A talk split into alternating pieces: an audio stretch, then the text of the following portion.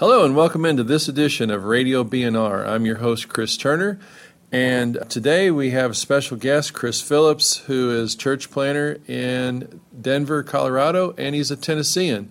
So, Chris, welcome into the show. Hey, it's good to be with you guys. I'm glad you you can come and uh, look forward to being with fellow Tennesseans today this morning. Well, uh, let's just kind of start there because you're one of four church planting families in the Denver area from Tennessee. Yeah. Uh, there's obviously a, an attraction, but just recap a little bit. You were on an earlier episode of Yeah. uh, Radio B&R, but just recap a little bit about your journey here and how you guys made it from the Memphis area and, and then felt called out here. Yeah. Uh, yeah, I'm originally from Memphis. My wife is from Knoxville, so we kind of blanketed the state for a really long time. Uh, both of our families are still there, so it's a huge part of our heart and a piece of home. Uh, I was serving on staff at Bellevue Baptist Church in Memphis, Tennessee, and uh, and honestly had no desire to leave whatsoever. But uh, kind of when God calls, you just you have a choice: obey or disobey. Uh, and honestly, started a conversation with another Tennessean, uh, now at uh, Lifeway, CEO and President Ben Mandrell. Uh, just a conversation with him about the western part of the United States uh, really just broke my wife and I's heart. Uh, Libby and I began uh, thinking and praying. Uh, there just there's such a need in the western part of the United States, and the conversation with Ben just said, "Man, we need more leaders to come and plant churches." Uh, and if you're familiar with NAMB and the statistics, they have a ton of resources, and, and they lack leaders to come, assessed uh, church planters to come and plant churches. And so, my wife and I just said, "Are we dumb enough to do something like that? to move from what we're used to and comfort and all that to go and, and start with nothing?" And took a, about two months to kind of pray and, and fast and walk through, and God just made it abundantly clear that our call was to come out here. Uh, and so in 2000, really 16, we began that process, moved out here in June of 2017. Uh, we spent a year uh, with uh, Storyline Fellowship in Arvada, which is about 25 minutes from where we've planted, uh, and just learned all about church planting, learned all about Denver and the West and the culture, because it is not Tennessee. and, uh, and so took that year to really learn and engage, and then begin building a team to launch our church that uh, launched this, this past February, uh, February 10th, 2019. And um, so, yeah. Not not a traditional church building. You guys are. We walked in, and you've got two trailers out there, and setting up a whole church. Yeah. And I know people that are familiar with church planting.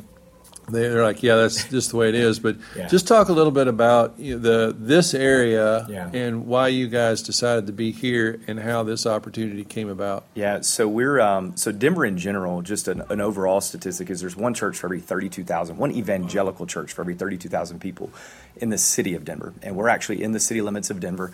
Uh, we're the furthest northeast territory of the, the Denver city limits, and we're actually sitting around this school is is neighbor uh, neighborhood that's being built. It's the last residential area of Denver to be built out. There's literally no more land, so they'll have to tear down something and then rebuild it. But we're the last residential area.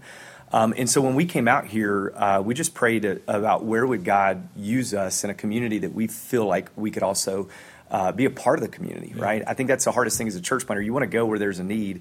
Well, there's a need everywhere. So then you start to identify what community could we see ourselves in and, and relating to the people there. So we're actually in the old Denver International Airport. So before Denver's airport now moved to where it is, which kind of feels like it's in Kansas, uh, w- it was here in this community. And so back in the late 90s and early 2000s, they had the largest urban infill redevelopment project in the country. Um, and so there were zero homes here in 2005 and 6. First neighborhoods started going up. Uh, and now there's about 45 to 50,000 people that call Stapleton home with a lot of development still to come. Uh, we're on the northern side of the, the area. Uh, the neighborhoods that are around us right now, not a single paved road existed when we visited the first time in 2016. Now, in our specific neighborhood, there's 900 homes, and right next door, there's 1,700 homes going up. Uh, Stapleton's average age is 33. Uh, there's two kids per home, and it's the wealthiest zip code in the state of Colorado. And also, 43% have a master's or doctorate level degree. So, anything you could put with young, affluent, and educated, and then throw in that they're spiritually disconnected from Christ.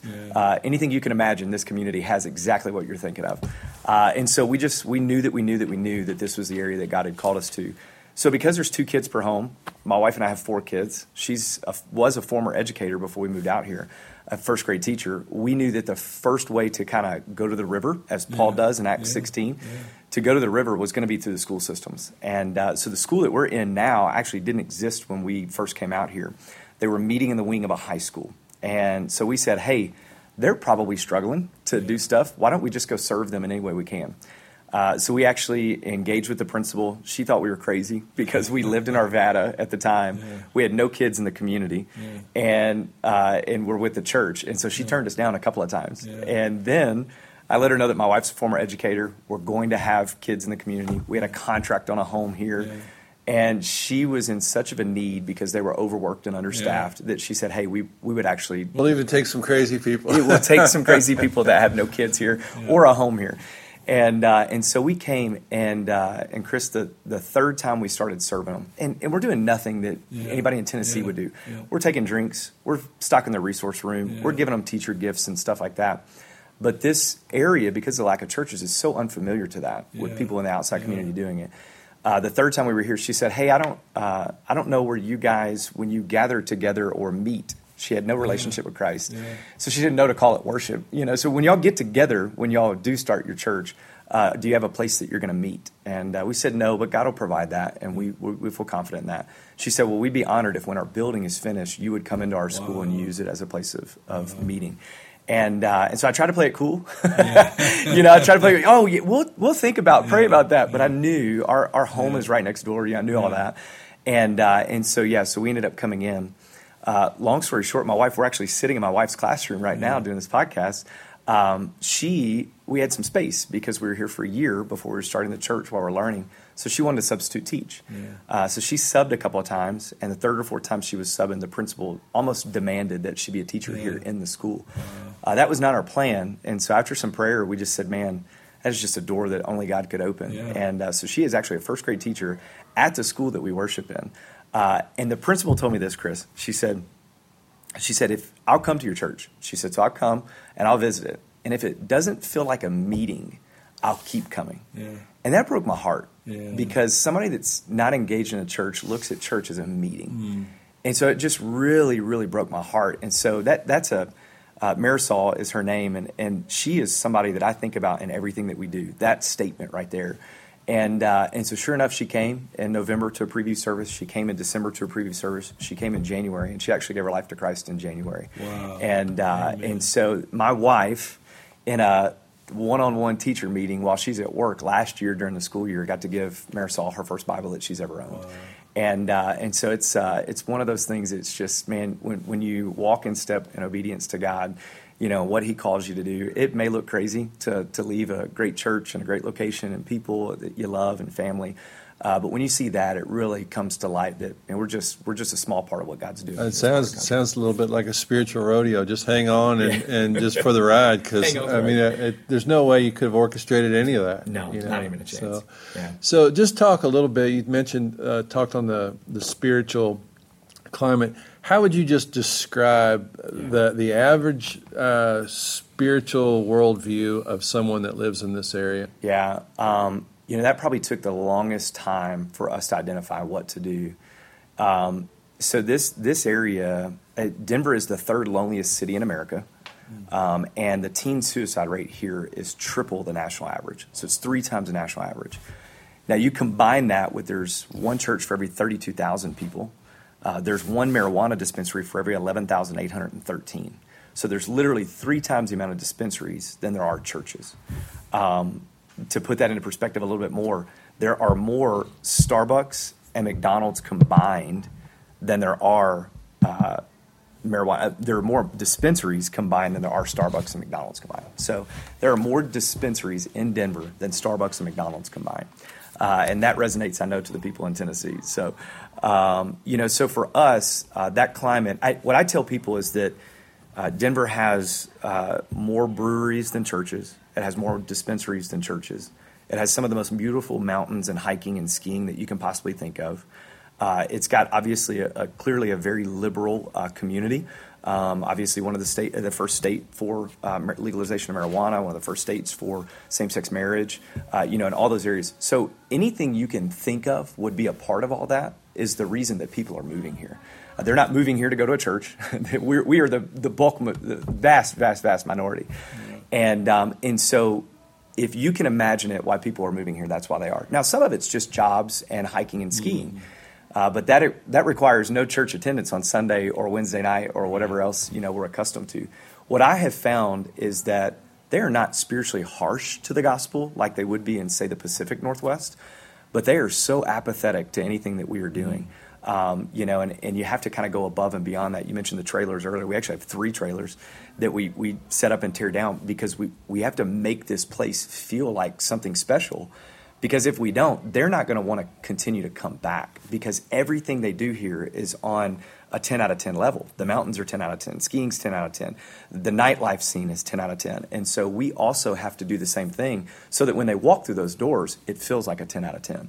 Uh, and so yeah, and but so what you believe the people here in their climate are, it's it. So um, you know our community is. Um, is very high in the same sex population, uh, very high in young professionals. Uh, most of them work downtown um, very liberal. We have some of the, the uh, liberal government policies that are in place here in Colorado. Many of them live in our community as well. Um, we're six miles from downtown, so it's it's not too far, but it's close enough where people can engage in all that. Um, and so it's it's that community, and, um, and, and not that there's some that aren't harsh to it, Um, because we have we've had our fair share of run-ins with people that don't want any part of what we're doing here in the community. Yeah. So obviously to walk out on the street corner in downtown and share four spiritual laws is yeah. probably not the approach. yeah. So how how do you connect yeah. like it, not not just as a church planter, but I mean this small group of, of people? How do you just connect to to draw people that direction? Yeah. Obviously, the Holy Spirit plays a big role in that, but eh, you I'm sure your your thinking when you came out here was yeah. pretty much nothing that we had from a conventional spiritual share the gospel perspective. Uh, in Tennessee is going to work here. So yeah. how are you bridging that gap? Yeah, you know, I was a Sunday night visitation guy at yeah. Bellevue. We did visitation on Sunday nights, and so I thought, okay. And so as I gathered the community, so we're we're in a obviously a very affluent community. We're surrounded by uh, lower income indigent populations because it's just like any uh, take an airport in Memphis and Nashville or anywhere else. The surrounding mm-hmm. communities are in lower income areas. Same thing here. That's what Stapleton was. So we are surrounded in a 15 minute span by some of the lower income populations here number one crime when I came in and engaged the police officers and city officials has said, hey, what's the problems in the community? Uh, it's petty theft. They call them porch mm. pirates. Mm. Uh, so they're going to come in. You leave the garage door open, they're taking something out of it. Mm. You leave Amazon packages out too long, they're taking it. So that's the number one crime here. So in my mind, I immediately went, "Hey, door to door is not going to work. That's going to be it's going to be a turnoff." You don't up in jail doing that. I don't. Yeah, exactly. I don't know what the population of ring cameras are in our yeah. camera, like ring and, and all of yeah. those Nest, uh, but I would say it's probably ninety percent of the homes you walk by in Stapleton have a ring or a Nest camera, and uh, so we thought, okay, check that one off the list. It's not going to happen here. Um, what I have found, our church right now is comprised of about um, a third people that have zero relationship with Jesus or ever have been to church in their life. We're about a third people that are long term disconnected, been very burned by the church, put off in some sort of way. And then we have about a third that are connected to the church and you know have been involved in church and engaged in church in some kind of way. Um, for us, the biggest thing I tell people out here is people in this community are going to have to know that they can belong way before they can believe what you believe. Mm-hmm. And so they're going to have to have it, it's a uh, you're from Tennessee, so you're a barbecue. You have to, to eat some barbecue. I'm from Memphis. It's a low and slow burn brisket or a low and slow burn pork shoulder. Yeah. It's going to be a long, consistent relationship building over a long period of time so that they build some trust so that they'll come and kick the doors and see what it's going. Uh, Chris, everything we do is from the person that has ever walked in church before. So my message, uh, our music, our greeting, everything that we do, I'm thinking about the person that's never been to church. And the reason being is because um, here, where there are church people, uh, I am grateful for them. And we need those people that are on mission and they need to learn and engage. But at the end of the day, the team, uh, the, the community, the neighbor that has a relationship with Jesus, if they don't like my church, they're going to heaven. Uh, but my neighbors that that don't have a relationship with Jesus, they're going to hell. Mm-hmm. And so I need to think of everything that that person would want in a church to walk in for the first time. And so we try to overcome all those barriers. But it really is relationship building and community driven. We serve I, I, we serve the basketball uh, team this year, and you guys are huge, probably in FCA and everything like we were in Memphis. Um, I served the basketball coach. Coach O is his name. We give him a meal. I said, "Hey, how can I sign up to do more meals? Because I'm sure you got a lot of people." He said, Chris, this is my fourth year as a coach. You're the first person that's ever served us a meal before a basketball wow. game.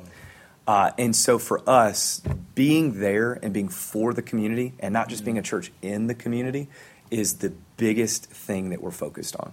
Um, and sometimes that means we don't even get to talk about being a church at all. But the fact that we are there and the power of presence and involvement in their life has time and time and time again shown that that's what this community is really needing. Uh, and then those people ultimately come and walk through the doors. Um, so we're not a bait and switch to them, right? Is ultimately what it is. Yeah. Uh, it's interesting. I love the comment being a church for the community and not a church in the community. Yeah. So one of the things I wanted to, to ask you about obviously coming out here from Memphis area and especially being at Bellevue, which is hardcore door to door, Steve yeah. Gaines kind of thing. Right. Your expectations of yeah. quote spiritual success, yeah. and I don't want to superficialize that, but but really, it's not a Kenya revival. It is a slow burn. Things are starting to transition in in Tennessee, yeah. uh, where you know the the the buckle of the Bible Belt is starting to see kind of the, the creep, the apathy creep yeah. across the United States into what has traditionally been, you know, a, a, a much more, oh, yeah. uh, much less hostile area. Yeah. So as as this begins to take root and the apathy begins to, to continue to increase, what word yeah. would you have to pastors that have churches that may have been in the community uh, for a long time, yeah. uh, not necessarily? How would you help them see their future in Tennessee? Yeah, you know, I say this with a lot of respect to all the churches in Tennessee. And by the way, Nashville is becoming so transient that it, it's going to start there, yeah. you know, because it's so transient now. People are coming from all over the country to live there, and then that moves out, which mm-hmm. is what happened here. Um, to those churches, I would say prayerfully consider thinking like a church planter.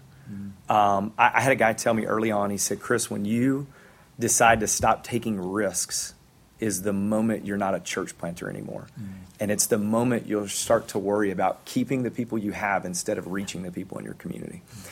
And man, that just stuck with me. And so I would say that I, I, would say to every church in Tennessee, what risks are you taking? You know, and, and, and the hard part is is there's a ton of people that have a lot of expectations in established churches. It, by the way, it's it's sometimes harder to chisel on concrete, which would be that established church we've always done this uh, type of, of world that, that they live in than it is to come and be a church plant and say, hey, let's try this. And if it fails, no big deal. We'll try something else. Mm-hmm. Um, but every year we evaluate and say, hey, what can we take off the table? You know, just because we did it this year doesn't mean we have to do it next year. Um, and so I don't want to lose that, right? And I think I would say to every every established church person in in Tennessee, I'd say think like a church planter and think about the risks that you're taking.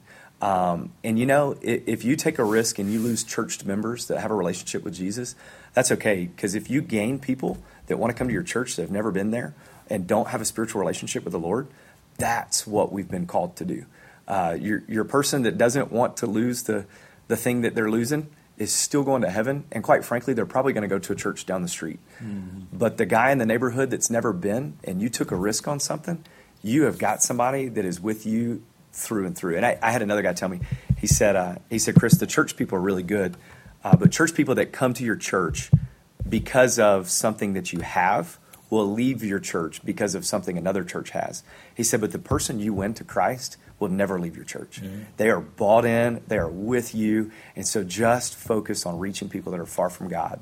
And um, and if that's the focus, because and there's man, we were Bellevue's a church of eight thousand people a week. You know, there are people. It's a hundred plus year old church uh, of so much history. You cannot throw out the baby with the bathwater. And so that's obviously not what I'm saying either. But I just think sometimes in, in those worlds, we just forget that we can take risks in church and, and church work and what we're doing. And so I would just encourage them take as many risks as you can that fit within the vision and strategy that God's given you for your church. And honestly, for your community.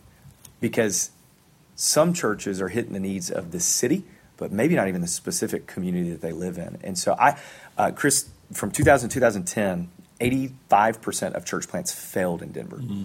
And so we came in with the mentality that, okay, if 10 years after we start, for some reason we're not in existence, what do we want to be the barrier if we were successful? Obviously, salvations and conversions have been there. We've actually already baptized 15 people. We've wow. seen about 30 people come to faith and so we're, we're so grateful for that. So honestly, if we're if we're done, yeah. life is forever changed for those families. Yeah. But I think the thing that we said the most is that if we're done in 10 years, I want Stapleton as a community to weep because we're gone, yeah. because they don't know how to take care of the needs that are in the community. Right. And so that's our goal for everything that we do. Would Stapleton weep if we didn't do this? Yeah. If we weren't here, who would do it? And so that's kind of a barometer of everything we do. that's, that's a great mentality for churches you know, that have been in a community 125 years in Tennessee. Yeah that you know really looking at it from that perspective of is the impact in your community yeah. such that if this church was no longer here, first, would anybody notice? And, yeah. and beyond that, were you having such a big impact in your community that it, it, it ripples across the yeah. community that you're not there? Absolutely. And so, um, how can how can people pray? Yeah, man, uh, that's so hard to narrow down. You know, I'd I'd say one, um, church planting is so tough. Um, it really is. It, it's the highest of highs and it's the lowest of lows. Mm. Um, we have four kids. I tell my, my wife all the time at the end of the night, when the kids are in bed and they're, they're in bed and they're asleep and they're alive, we kind of feel like we made it, right? it's like, all right, we won the day. and, and so church planting is a lot like that. Like tonight, if like we pull off service and nothing crazy happens, I'll go, yes, yeah. we made it, you know, another week. Um, I, I, think a couple of the biggest prayers, I'll give you a personal and then a couple of ministerial ones. Um, it's a big change with my wife working. Uh, I, I, wasn't accustomed to that moving out here. I am not a great stay at home type dad that fixes lunches and those things. And so we're trying to start a church, but also trying to give her space to do what God's called her and gifted her to do. Uh, and so just a family dynamic of doing those things. And as our church grows, it, there's just a lot more on each of us, right? And she runs our children's ministry as well. She's a, a stud. And, uh, and so that's a big thing for us, just that rhythm and that adjustment. Um, and I'd say uh, from a church standpoint, um, honestly, just that, that we would continue to look through the lens of people that are far from God.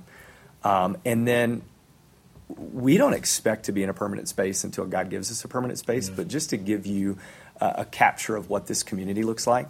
Um, a 8,000 square foot facility to rent would be about $40,000 a month. A month. Wow. A 9,000 square foot building on 13 acres is $13 million dirt is a million dollars an acre. Mm. There's uh, no been at, at now Lifeways at Storyline. They were they had an old neighborhood Walmart that they yeah. were able to secure. He said, "Man, one day you'll get your neighborhood Walmart." I said, "We're in a brand new community. Yeah. They'd first have to put a neighborhood Walmart in, yeah. then it would have to fail, then it would have to sit there long enough for a church to do it." And quite frankly, Stapleton removed all the Green Book language that they had for the original community of any church. So we would have to do something creative to even have a church space.